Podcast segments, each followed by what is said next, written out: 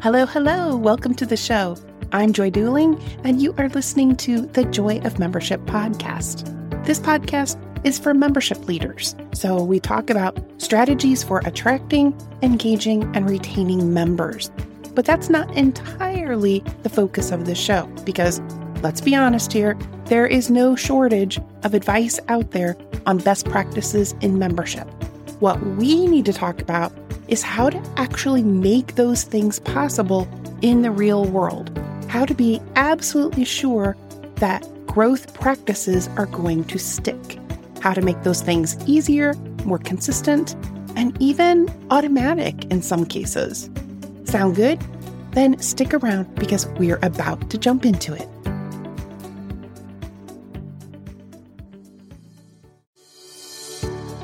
Hey there, Joy here host of the Joy of Membership podcast. Welcome to this week's episode.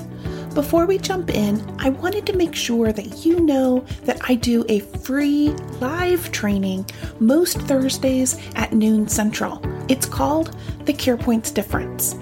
In this training, I share what Care Points are, why they matter, and how to construct them so that what you're doing becomes more naturally attractive to those you serve.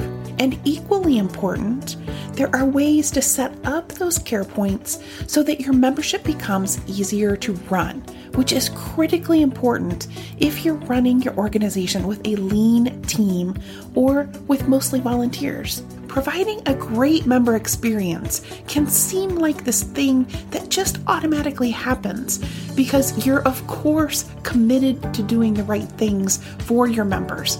But people get busy, balls get dropped, committee chairs change, and sometimes the right things simply don't get done. Intentionally designing care points changes that, and the effect is magical. Your members will feel the difference, and you'll love the result faster joins, more enthusiastic engagement, and renewals that happen without hesitation. If you'd like to join me for the next training, you'll find the details and a sign up form at joyofmembership.com slash carepoints. I'd love to see you there. And now, with no further ado, let's get on with this week's show.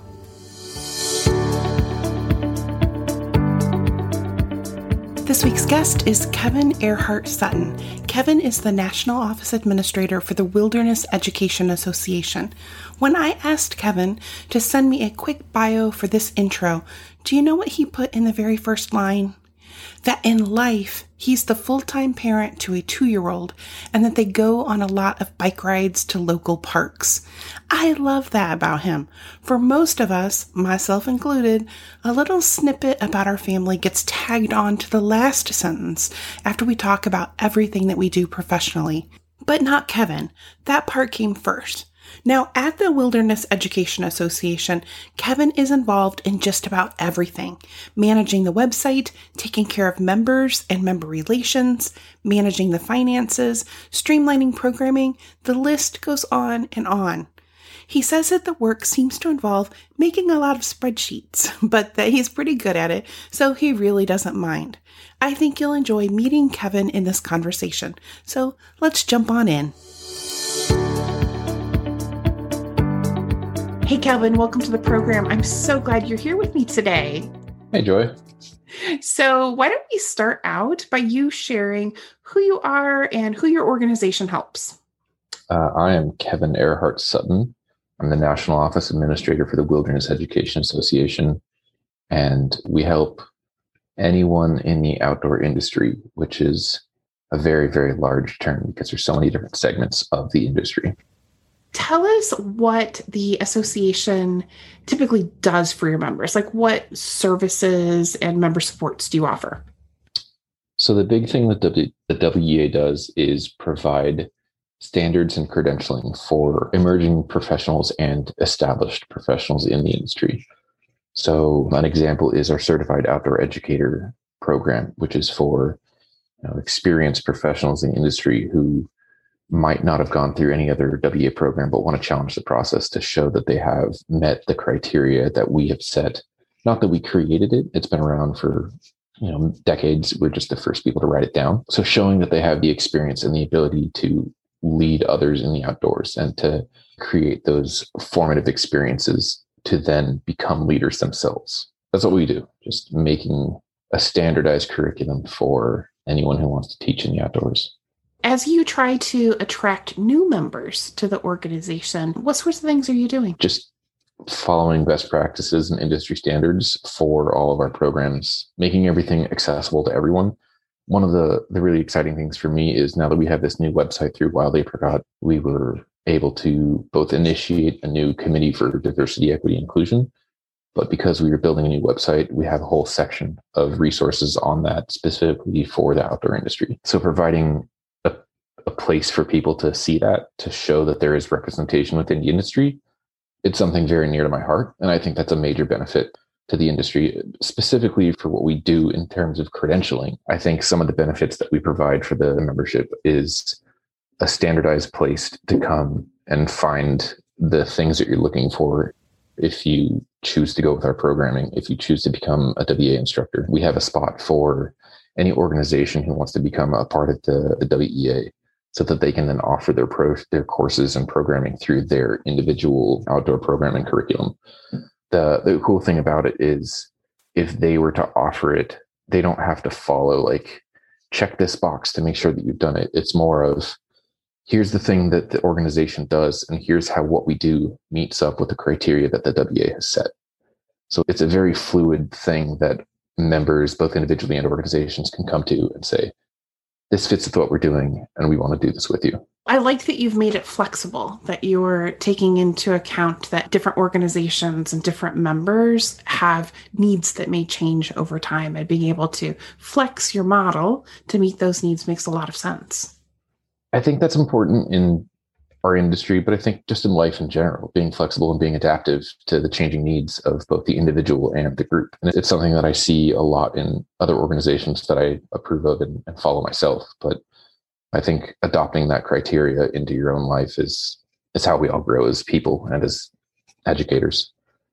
Speaking of organizations needing to be flexible, this year has probably been interesting for your organization as it has been for many. How has the pandemic impacted your members and the outdoor industry? It's impacted the industry significantly. Specifically for the WEA as an organization, it has only impacted us financially because the WEA doesn't run our courses like I don't run courses. All of our courses are run through our organizational members. And that's where it's hit our membership because with the restricted groups and no one being able to go spend time with each other in a setting, even outdoors in the beginning, no courses are being run. So I think in 2020, we had maybe one outdoor leader training course that ran out of you know the 34 members and accredited members that we have which is i mean it's rough because these students need that time and that opportunity in their college lives and if they don't take the college path, if they take a professional path, they need the time to have the experience and and be in the woods and be having that that teaching connection with both the place and their fellow students, getting that feedback. So the pandemic has hit the industry very, very hard. If you look at the, the numbers for recreation across state parks, local parks, national parks, BLM, Forest Service, everything is is just tanked over the last year. But the really good part about it is things are turning around just outdoor recreation in general was on the rise for the last couple of decades, but especially over the last year where everyone was stuck inside and couldn't go outside, it's just exploding now. And I mean, you go outside or you go to any kind of natural area or wild area, or even just your local city park, which is a different kind of wild area. There's so many people out there, and it's really, really exciting to see the potential for for new partnerships to come in, or just to connect with someone you wouldn't typically connect with is astounding, and I'm very excited about it. That's good to hear. I interviewed a few weeks ago the executive director of a community garden, and she, you know, was experiencing some of the same things that you talked about. How the impact of having to be closed for a while was a challenge, but always looking for you know, the new opportunities and how can we reach people in different ways, and starting to see upswing of things coming back. Yeah, I think it's a full paradigm shift that we're experiencing right now. Processes have to be changed. And while both the states and the world are going to return to a normal, it's going to be a new normal. And I think there's going to be progress in areas in which were kind of suspect in the past. I can't think of any concrete examples right now because I'm just kind of talking. But I think I, I don't think I know it's going to be for the better. I know programs are going to come out stronger. The the amount of community involvement is going to be stronger, and everything is going to just be so much more personalized. The relationship between individual and business has changed, and I think it's for the better. So, as you look forward into the future, is there anything that you're particularly excited about that the association is planning for its members? Uh, we have a couple things in the works that I can't talk about yet because it's not public knowledge. So, stay tuned for those details. They're going to be very good for existing members and for anyone who looks at coming into the WEA. But that's all I can say right now. The veil of mystery. yeah, I mean, tuned. That's, that's part of the spice of life is uh, Absolutely. dangling a little bit of a carrot out front. Where can people connect to learn more about your work, about WEA? We have a bunch of avenues. You can contact us through the website and just look at much of our information on the website at weainfo.org. You can contact me directly on my work cell, which is 971 208 5751. Email is a great way to get a hold of me, national office at weainfo.org. I'm in the Portland, Oregon area. So if you want to hang out in a park somewhere, I'm fully vaccinated, so I'd be happy to meet up with you somewhere. The cool thing about the WEA, which I didn't mention earlier, is that we're a decentralized network. So I'm in Portland. The executive director, Ryan Carlson, is in Black Mountain, North Carolina. We have board members in Oklahoma, Arkansas, North Carolina, Georgia. So we're all over the states. And you can find all uh, the contact information for the board members on our website. So if you're in one of those areas and you want to meet up, I'm sure they'd be happy to hear from you. Yeah, I actually have quite a few people in my audience who are involved with nature sites, community gardens, those sorts of entities. So there may be some natural relationships that uh, could emerge. Thank you so much for being here today, Kevin. I really appreciated you sharing a little bit about WEA and how you approach member services. It's been great to hear that story. Here, back with a few thoughts about this week's episode. The word that stood out for me the most from my interview with Kevin was flexibility. Flexibility, being nimble, trying new approaches. It sounds like what a lot of us have been doing for the past year, doesn't it?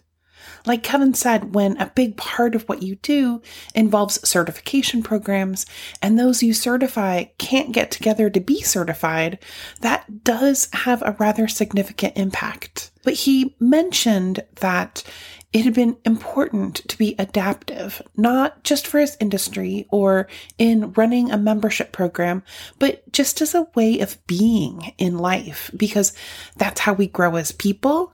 And that's how those who are involved with the Wilderness Education Association grow as educators.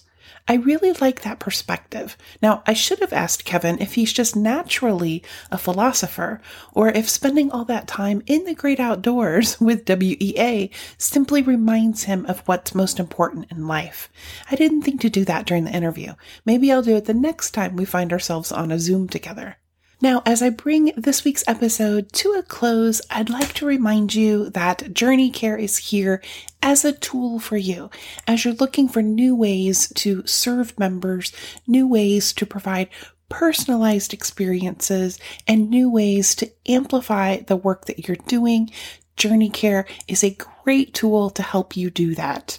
One of the primary reasons why I developed the Journey Care platform is because I wanted my clients to have a better way to build their member experiences. I wanted it to be as simple as if we know X about someone, then do A, B, and C. But if we know Y about someone, then do D and E and F instead. In a nutshell, you can use the tools inside Journey Care to automatically do what you'd probably love to do on a one on one basis with every person that you serve. The effect when you do it well is simply magical. So if you are interested in seeing a tour of Journey Care, you can jump on my schedule and I will be happy to show you around. You can do that by going to either joyofmembership.com slash software or just go directly to journeycare.app. That's dot app, app, com. I hope you enjoyed this week's interview with Kevin. I will be back here next week with another great interview. And in the meantime, take care.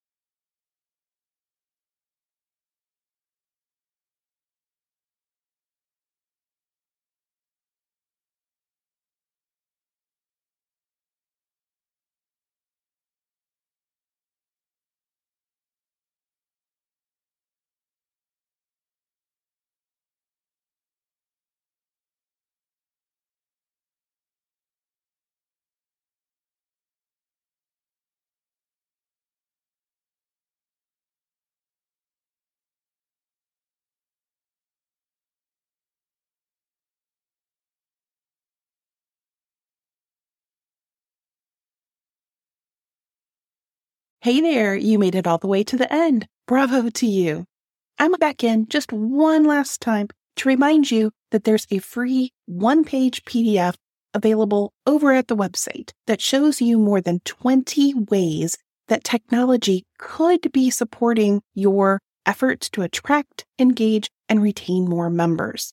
It's actually broken down into the stages of the member journey, so you'll know exactly where each piece fits. And everything that's on that one pager can actually be automatically done for you with software that costs less than $1,000 per year.